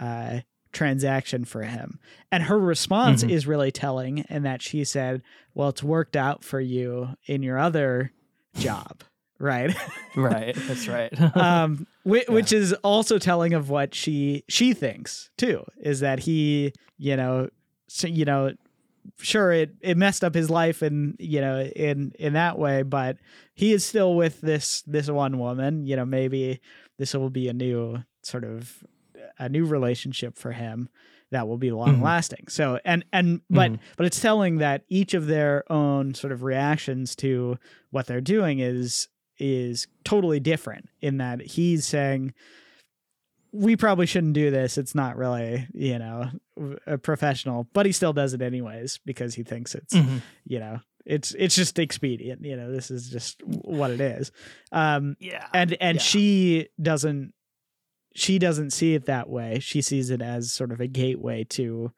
you know maybe something something more uh more long lasting in in sort of their relationship um Mhm. I mean, I think it's casual at first. Like she, you definitely see that she you know, craves kind of surface intimacy. You know, you see Yeah. her with a woman at the club and that sort of thing. Um, but it but it develops into something more, and also also just the intimacy of them working together or whatever. I love the moment. I think it might be before they have sex, but there's a scene when he's at the computer and he kind of puts his arm around her and she like recoils and then he comes back around the other way. And then he's on the computer, and he since he's doesn't like she's a computer genius, and he's just like a regular guy. he's going through. Oh, how do I? Uh, where did I? Where yeah? Where did I put that? And you just see her look at him like this goddamn idiot. Um, and uh, it's just sort of you know, there's a lot of fun sort of uh, almost like buddy movie things between them. yeah Um, Well, but I think there, there's this. Oh, go ahead. Well, I was I was just gonna say, sort of um, later on in terms of um, again, what is what is one of also one of my favorite scenes um, is her uh, draining all of the um, all of the money out of this this businessman's accounts, and um, it it that is that is such a great sequence because from the sort of asking, you know, she asks him for for fifty thousand dollars, um, and it's so um, it's so weird because this is like a conversation that, um, if you had with like a casual person, this is like like it would it would just never happen, right? You know, nobody. Yeah, yeah. I wouldn't go to you to say, "Can I have fifty thousand dollars, please, Cameron?" Right, exactly. I mean, it's just like crazy. And then you know, he's he's not even asking any like follow up questions about the investment. You know, and so like, Yeah. so she she asks for this um for this money, and he is so willing to give it that um he doesn't even really ask what she's going to do with it probably because he assumes that it's going to be illegal i mean you know like i think i Mhm. think that's probably safe to assume with her uh prior reputa- reputation but um Right. but also i think because um he understands her skills and he knows that you know he knows she's kind of a savant in that way so um, if she's asking for this amount of money, she probably has a pretty good plan for what she's going to do with it. Um, and he's he's understanding, and and also, I think the other thing that maybe is missed by her, um, but is not missed by by his own character is she, he's indebted to her for his life. Um, and I don't think she necessarily sees it that way but I but he definitely does, right? You know, Mhm. so so she Mhm. doesn't she doesn't see it as um I think I think he almost Hmm. sees it as like this woman she saved me. I basically have to do whatever she says almost. You know, it, where it's Mhm, like mhm. it's like But I it- I'm I'm pretty much like this I you know, my life was in this woman's hands. Um Hmm. So, so in you're on someone's like you're saying, even though it's it's compassionate in his own way, it's in his head, in a way, it's still kind of transactional. I think so. and yeah. she's not seeing it that way. and I, and I think she I don't think she sees it as as that you know that she saved his life. Um, I think she sees it as we were just on the brink of something um, too hot, basically, and I did what I ha- what I had to do. But you know, pr- pretty much like if I wasn't there, you know, a couple of seconds later, you know, this would have been this would have been all over, you know, and it's Mhm. not, you know, Mhm. it's it's not that I um that I saved you necessarily, but um we were just figuring this out and we happened to to be able to get it. But but he says to um to Harriet, he says, you know, someone saved me too. And so Mhm. she she I don't know that she necessarily sees it that way if that makes sense. But I think I Mhm. think he definitely does. So I think there is an Mhm. indebtedness. Um he feels he feels like there's um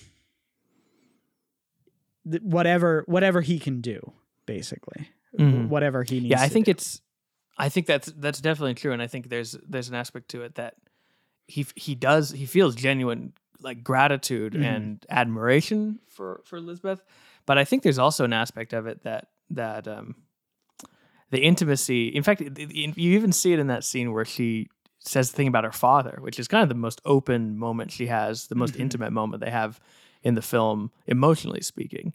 Um, you see it, it scares him a little bit. I mean, it scares him also just because it's like, oh wow, that's she tried to burn her father alive. But I think it's also the intimacy. Like his, he is a person whose relationships do not go very deep. You know, he's with Robin Wright with Erica, but you don't get the sense they're like it's like a deep relationship. It's a it's a it's a casual sexual relationship, and and even his relationships with with like his daughter is Mhm. definitely it's not it's not um it's not um, unhealthy, but it's it there's a there's a little bit of a distance you can see. It's not it's not a emotionally deep one. Yeah, and he's like Um, wrapped up with other things, and I think he uh, like there's Mhm. a, a part where he kind of forgets what she's doing, even you know, like and and Mhm. there's that little conversation where he's like, "Oh, oh yeah, you know, oh, you know, like Right, this is why you're here," you know. Um, yeah but i think i think when he's with after all the stuff goes down. Also there's just the aspect it reminds me of like when you're on a film shoot or when you really work closely with someone you feel this sense of intimacy. It's like why a lot of workplace relationships spring up because you're just in these tight quarters you know with someone. And then once that goes away it's it's sort of diffused and i feel like um, it becomes the relationship means a lot more to her to, than to him is ultimately what i'm saying. Yeah. um, you you see that when when they're sort of meeting afterwards. There's there's sort of like a neediness to her, which I think is interesting. Also, the way the way she plays it because it's it kind of reminds me of like I don't know, like when you have a uh, it's like your first time in a relationship or something like that, where um there's a I don't know, like a really a real eagerness to please him in a lot of ways. Even that moment, I love the moment where where she she saves him, you know, and she cuts him down from uh, the the basement, and she goes, "May I kill him?" And he's like, "Yeah, yeah go ahead." and she's like runs off, but it's almost like a sense of like, "Yeah, yeah, yeah, like, oh, yeah, I gotta, you know, I'm gonna do what." uh, You know, pl- pl- please what he wants, and same same with going through that whole thing with the blonde wig is kind of like her like I'm. This is all her doing, doing these things as an expression of of wanting to um, do something for him. right, right, know? exactly, Um, and that's which again makes it all the more tragic. it, that's what I was gonna say. It makes it makes that you know that sequence where not just did he, um, or not just did she, you know, like the the gift, the the leather coat, right, which is on, on, in its own a a sort of a large.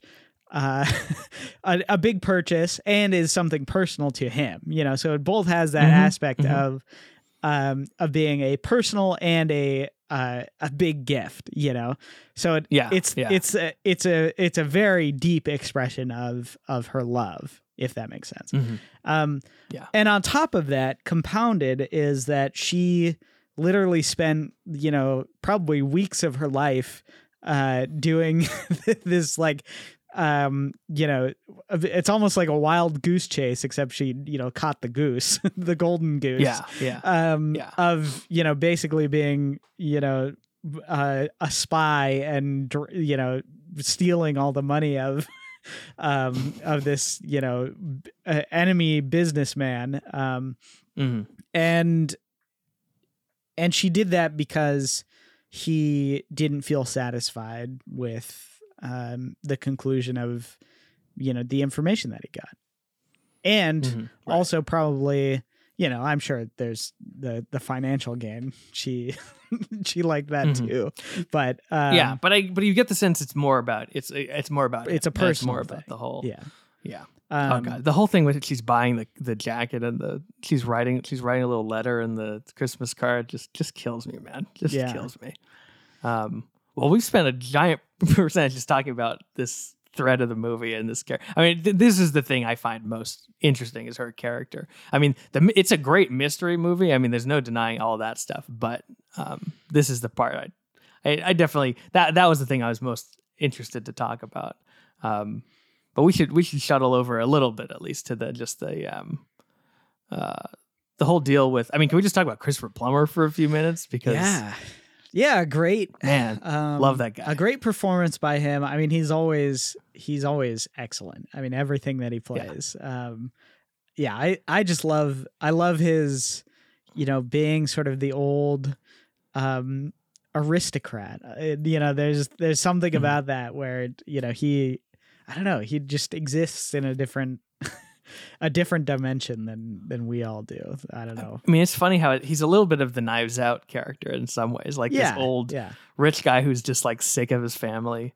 Um, but I love this sort of, even with all the sort of horrifying stuff he's talking about, there's a real like wry sense of humor that he brings to the role and, and kind of, uh, uh, I don't know, uh, this sort of genial quality that that's just delightful. And, and he's, and is just a great uh, storyteller. Like I just love right. that whole sequence with the flashbacks is just it's probably the scene of the movie I I don't know if it's my favorite scene, but it's the scene I've watched the most times because I just love the way the the Fincher, like we were talking about with the Social Network, his ability to jump back and forth through time Mhm, mhm. and create these montages of of flashbacks is um he's he's one of the best at it. Right. Well, and I was going to say the um that reveal of the flowers arriving every year um Mhm. is is really pretty powerful and it's something that sort of wraps you into the the mystery of of the whole situation where you know Mhm. he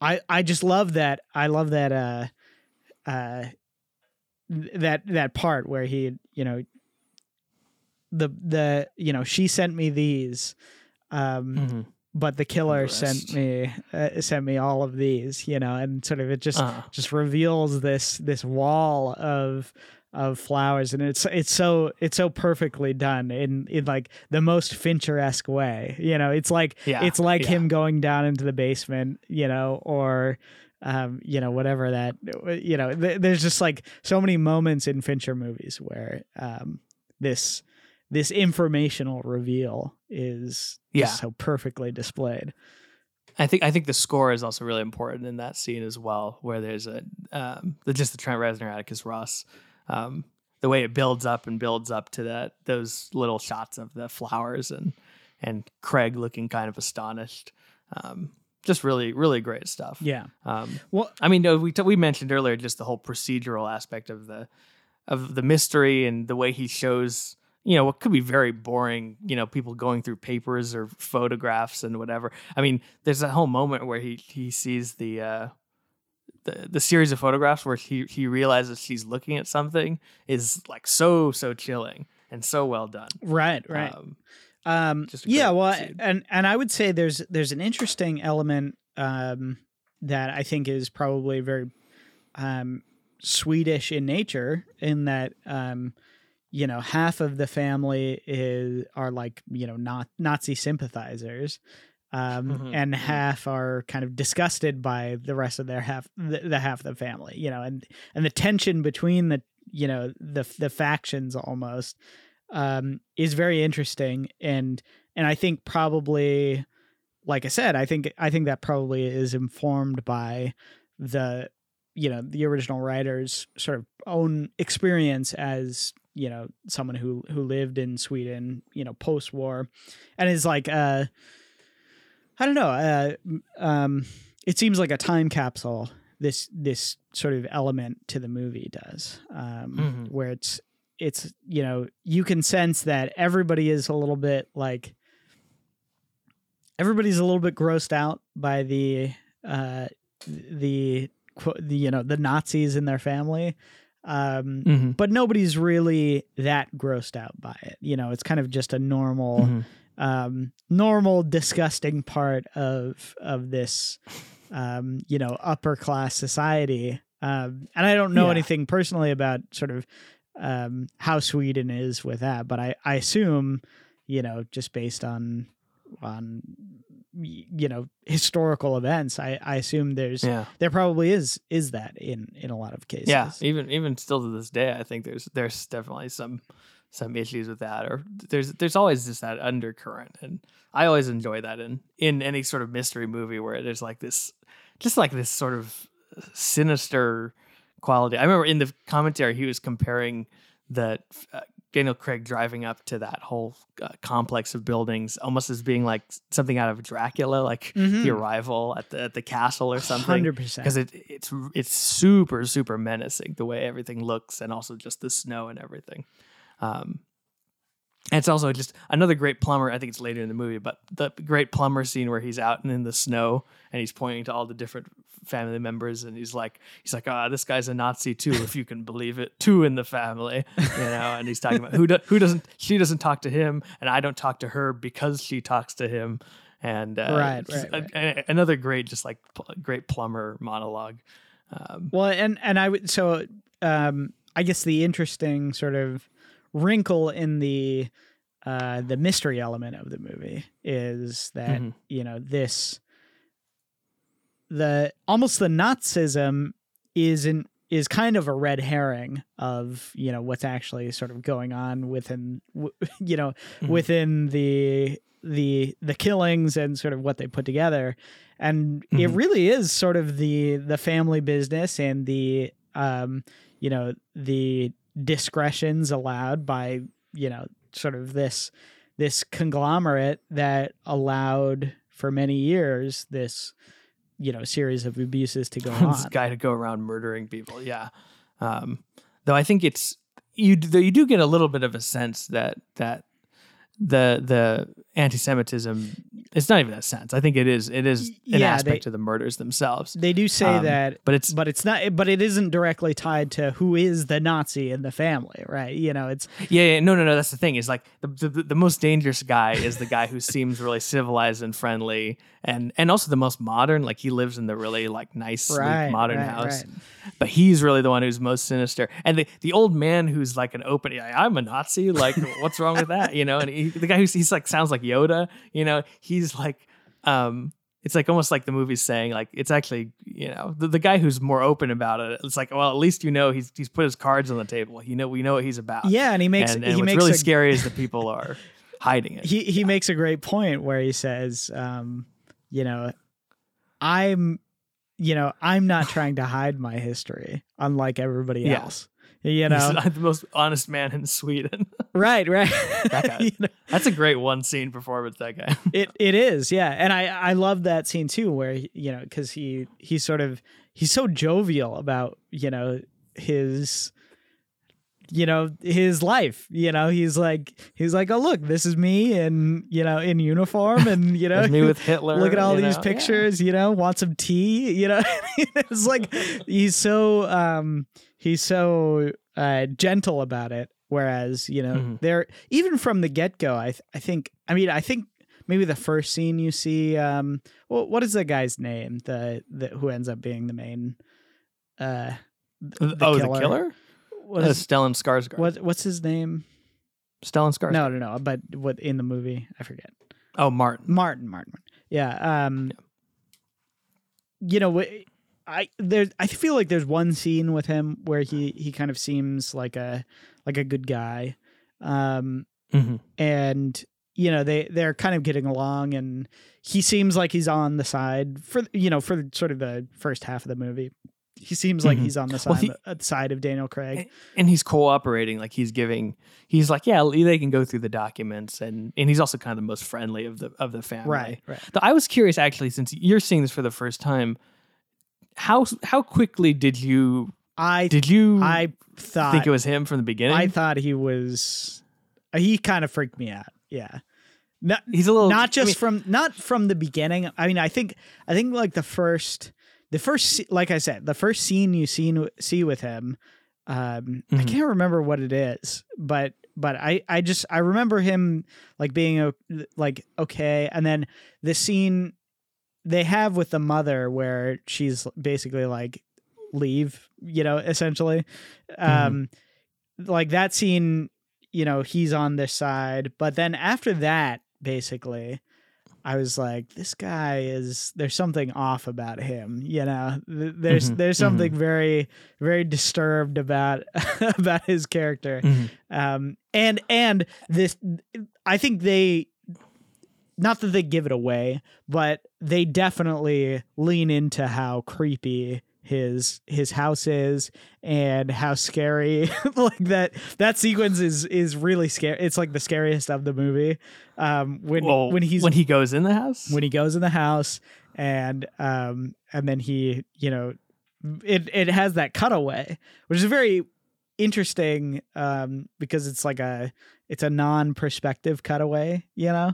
Um where Uh-huh. it, it shows it's it shows Stellan Skarsgård uh driving up to the to the cottage. Oh, oh sure. Okay. um oh right. and then and then you see him you see him sort of drive back um and Daniel Craig still in the house you know trying and not and then you know he sees the lights and he's like trying to get out and he trips. Mhm. um and that Yeah, yeah, yeah. that is like that's like the He's like, scariest what are you doing here? the, yeah. sc- the scariest thing in the movie basically. Um and and that yeah. that moment where he looks at the at the empty knife.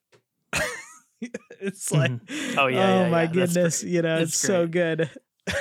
I mean, even though he knows, I mean, it's such a strange, it's kind of a strange moment because Craig willingly comes back, um, even though he he knows the guy's the murderer. I mean, like at this point, the Yeah. audience knows, everyone knows, um, but it's just, um, it's like what Stellan Skarsgård He's- says later yeah. in that in the basement. He's like the you know the fear of offending. Uh, you wouldn't think it would be uh, stronger than the fear of pain, but for whatever reason, it is. Which is Right. one of the best lines of the movie right exactly and uh, it's just a, yeah, that's a great great suspense scene. But I do agree. I think it was hard for me to say because I can't really remember what I thought when I first saw the movie. Um, but I I definitely feel like well, first of all, just the casting of Stellan Skarsgård tips the hand a little bit because he's the most well known. Like other than the like the two leads and Plummer, he's the most well known person in the cast. I think by far. Mhm. Um, so it, it tips its hand a little bit. I think it's one of the few things the Swedish version maybe is a little bit better is that Martin is a little bit less predictable. I think they also do a little bit of a thing like a red herring where they say the murders have to be committed by a person of a certain age and they he eliminates anyone younger than a certain age because of course they're following the murders of Skarsgård's or, or uh, Martin's father. right Um, so I think I think that probably is in terms of the mystery is a little bit better. I kind of almost wondered if Fincher didn't really care that much because he just figured everyone has seen the Swedish one two years ago. so he's like, well, I'm not really concealing a secret here, so maybe just you know don't bother with with that sort of thing. Uh, but it does feel a little more predictable. I also feel, by the way, that the casting of the of the the rapist, you know, of of Lisbeth in the Swedish one is a little he's a little more obviously sinister in the American one. I think in the in the Swedish one. he's super He- I mean, he- sinister from the you see him for two seconds, you're like, "This is this guy is like Satan," and then in the other one, he seems a little bit more like a, a bureaucrat, you know, and it's a Right, little more. right, Um, if you were seeing it for the first time, you'd be a little more surprised, I think. Um, Well, I was going to say, yeah. um, you, this is totally it doesn't have anything to do with anything, but um, the who is the uh, the, he's like the I, financial advisor or whatever he is, um, the like company oh, representative with the glasses. Yeah. yeah, yeah. They call him Fro- Froda or something. like Yeah, that. yeah. Yeah. You know, he, he really like his his voice. His voice reminded me so much of Michael Gambon. It was like actually really? crazy. Yeah, I was like, is that the is that the guy? Gambon. And he's he's not obviously, but um, it was just like so Dumbledore? surprising. Michael Gambon, like Yeah. Albus Dumbledore. Yeah. Um, Huh. yeah, I, I I was like really surprised a couple times where I was like, wow, this guy he sounds just like Gambon. Like I was, I, was, I don't know. Anyways, I'm puzzled by this, Cameron. I don't. To me, it doesn't sound. I don't know. I don't. I think Gambon have, has having like a deeper voice, but I don't know. Maybe maybe I'm just not hearing it. I don't know. I, don't I, know. just I got surprised by uh, his. It was uh, probably the inflection or something. I don't know. Um, Yeah, yeah, or the or some thing of the accent. or- Yeah. I don't know who which of these cast members are American or it's it's a weird. This is a, another weird thing of the American one is like having everyone speak English but with a Swedish accent. Like that's always a little bit of a silly, Totally. a, a silly thing in American it's remakes. Very silly. but but it's and I sometimes I think ultimately I think it's better to just do the like the Amadeus, just like have everyone speak in their or Death of Stalin also is another one. Mhm. Just have everyone speak in their own accent. But I don't know. I don't it it it's it's sort of neither here nor there for me. it's I guess. fine. Yeah, it's it is what it is. Um, yeah. Oh, you know what's interesting too is uh, uh, Donald Sumpter. Um, also the same year ends up being in Game of Thrones. Um, Donald Sumpter Who's is Donald? he's he's uh, K- Detective Morell. Um, Oh, he's, he's the, like yeah, one he's of the, old, uh, sort of people helping out in the you know in the town. or he's the guy, the retired cop Yeah, who he yeah. interviews. Yeah, um okay.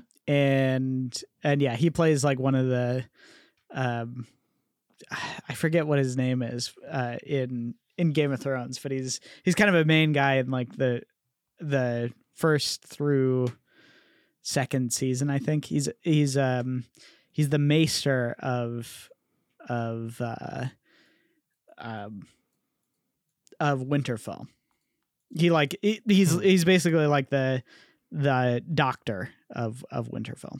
So um, that was I'm just an the- interesting the sort of casting choice. but I'll I'll take your word for it. And then Um, obviously Robin Wright goes on to be uh, a major cast oh yeah, member in uh, yeah. in uh, House of Cards. So you know, Mhm. Yeah, there's some weird casting where I think it's almost in, intes- in anticipation of there being sequels to the movie. Mhm. Like Robin Wright has a pretty small role for her. You know, I mean, she's well known at the time, um, and also Joel Kinnaman is like in for two seconds in the office of the magazine, the Millennium magazine, and I think he he would have had a bigger role if they continued uh, the series but yeah, no, it's a great it's a great cast all around. I mean, we definitely need to. Um, I mean, we talk we talk about the guy who plays the rapist. I mean, it's obvious he's creepy, but I mean, he does a great. I, I can't look at that guy without thinking about him in this movie. I mean, I he's know. so terrifying. Um, and when I see him in like a Terrence Malick movie, I'm just like, like my skin starts crawling. I'm sure he's a nice man, but, um, and then, um, but the one I also want to highlight is is um, well, actually, S- Skarsgård. The whole sequence where he takes him down to the basement is just great, so good. and his whole like monologue and him talking about. I also didn't realize the first time I watched it that he had a girl in the basement during the dinner, like when he had, had him over for dinner. I totally noticed. You know what? That might have been the thing. That might have been what tripped my oh yeah, my uh my said there must like, be a door open. because it it sounds like screaming. You know. Yeah, and, yeah. and I noticed it too on the other on the other end where um he there's a moment where uh Daniel Craig opens the door um Mhm. w- w- you know he's trying to get out he opens the door and it's very quiet and there's a little bit of like Mhm. wind whistling but it's Mhm. not a sharp screaming noise um that it, Mhm. it- that it was earlier on the mo- in the movie Uh, um and and so you know what we what you would expect you know if they're setting that up to be you know Mhm. the the tell because that's that's actually what I was expecting was he opens the door it whistles and you know sort of howls and he's alerted um but it's not which does kind of happen, but yeah, it's but it's not the same sound. and It's just he uh, opens the door and he's able to to get out um, and Yeah. is you know captured in a different way, um, which Mhm. is no, but, he, a the, but the reason like little thing. The reason Martin goes to the door though is because it's a different door. The door he entered, Yeah. I think he leaves open a crack, and that's what you're hearing the whistle. But it's it's when you go back and watch the dinner scene, you're like, no, that was a different sound, and it's and it's really well mixed because it sounds like it could be wind, but it also sounds like it could be a woman screaming, and it's one of those things. It's it's a lot like the um the guy you know in Mother when you roll back Mother Mhm. and you, you see that shot where they show the guy Yeah, you yeah. don't realize it. You go back, you're like, oh god, oh god. it's like the most terrifying thing ever. Um, it's just, it's just that's just fantastic. But I, but yeah, Skarsgård is just such a great villain, in the way he's so like cool in his skin and so kind of um like calm and um, I also just like the aspect of it that he's. It's like he's emulating his father, but he's also kind of disgusted by him, and and he wants to like his father was a flamboyant murderer and like did these murders where he you know left out the bodies and had all this sort of evidence. And then Skarsgård is like wants to do the same thing but it's like in a shameful way. Like he's like I want to hide everything. I wanted no one to know about this. I don't want to be the flamboyant. I don't want to be like my father but he's exactly like his father. Yeah. and I think in some ways that that you know t- uh, taps into a lot of what's you know going on the the just the themes of family you know, throughout the whole movie. Um, but that's great. And then when they oh my god when they when they kick in the Enya, which I believe was uh, Daniel Craig's suggestion. Uh, Daniel Craig was the one who suggested playing Orinoco Flow, and uh, it's just it's just perfect. It's just one of those needle drops. Yeah. That's it's just, just and he puts the bag over his head. Is is fantastic. Yeah. Well, I think we should wrap it up. We've been going for an hour forty-five. So, um, Oh my god. yeah. But Well, that's oh oh. Can I say one more thing? I just wanted to mention the the actress who plays Harriet, Joely Richardson. That's a great. mhm. That's a great small performance, and that whole sequence. I mean, I didn't even really get to the whole the part of the movie that I find like that's most touching. One of the most affecting things he's ever filmed is her the story of her escape, and then into um when the reunion with Plummer. Yeah. is just incredible. Um, Yeah. acting. it's a great yeah it's a great moment between the two of them because there's there isn't the classic like oh my gosh you're alive you know it's just sort of just this Mhm. tender realization um that i Mhm. think and he gives you just enough of it, and he kind of pulls away. yeah um, but it's it's still very impactful. And then of course just the whole thing of Anita getting her out and and that whole aspect of escaping from the family, the way that dovetails with with Elizabeth's story, um, it's just it's just beautifully uh, well done. And and we're talking all about Fincher and whatever, but I think uh, one other thing I want to give credit to is um, Steven Zaillian who wrote the movie. Because Steven Zaillian, like I say that name, could you tell me one movie that Steven Zaillian wrote? Nope. Like no one, no one knows who Steven Zaillian is, but this guy is quietly an incredible um, screenwriter. He's made a lot of, written a lot of movies, but like including Schindler's List, The Irishman. I mean, he's written all like right one of the best movies of three of our best directors. Sure, so sure, you know he sure. deserves. He also co-wrote Moneyball, and he he definitely deserves some due because the the way the dialogue crackles and the way this Yeah. sort of you know the very very complex story is is laid out in a coherent way in this in this movie. Um, it's just it's just it's just beautifully crafted, and and a lot of that's Fincher, but but credit should be given to him as well. Yeah. So 100% as, as Fincher as Fincher made very important in the film Mank, it's always important to credit the uh, the screenwriter. exactly. All right. Well, um, yeah, I, I, it's been a, it's been a great discussion. Hon- honestly, you know, I would. This movie is like complex in my mind. It, it has many things that I would not recommend to people, but I think overall, there's, there's so much that if you dive really deep into the, the subject matter and sort of pull away the, like thematically, it's such a dense movie um, that Mhm. if you're if you're interested in something that's so that's you know deep on sort of a a, a different level, um, I would recommend this to you. So um, Mhm. it's a it's a I'm glad that I was finally able to see it. So Mhm. Yeah, it's wonderful. all right, well, um, we'll talk to you guys next week. I think we're gonna do Gone Girl. Looking forward to it. Cinema Spectator is an ECFS Productions podcast that is fully funded on patreon.com. Shout out to our producers, Darren O'Neill, for supporting the show, and to the rest of you that support us at patreon.com slash ECFS Productions. If you want to learn more about the benefits you can get, check out our Patreon. The show cannot happen without you great listeners, so we thank you for all your kindness and support.